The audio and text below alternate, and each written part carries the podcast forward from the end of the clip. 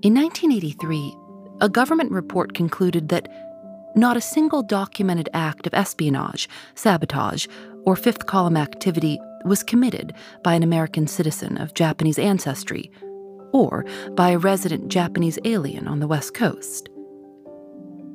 And then, in 1988, President Ronald Reagan signed legislation mandating apologies and reparations to Japanese Americans who were forcibly incarcerated during World War II. Shig says he's been back to Heart Mountain 17 times or so. There's a historical center there now called the Heart Mountain Interpretive Center. You can see the remaining barracks that still stand and visit the hospital that treated all the internees. You can visit the root cellar that the internees built. You can also walk along a path of inscribed bricks at the front of the center. It's a place to honor and remember the people who were held there. On the path there, surrounded by all those names, you can see a brick that Shig dedicated.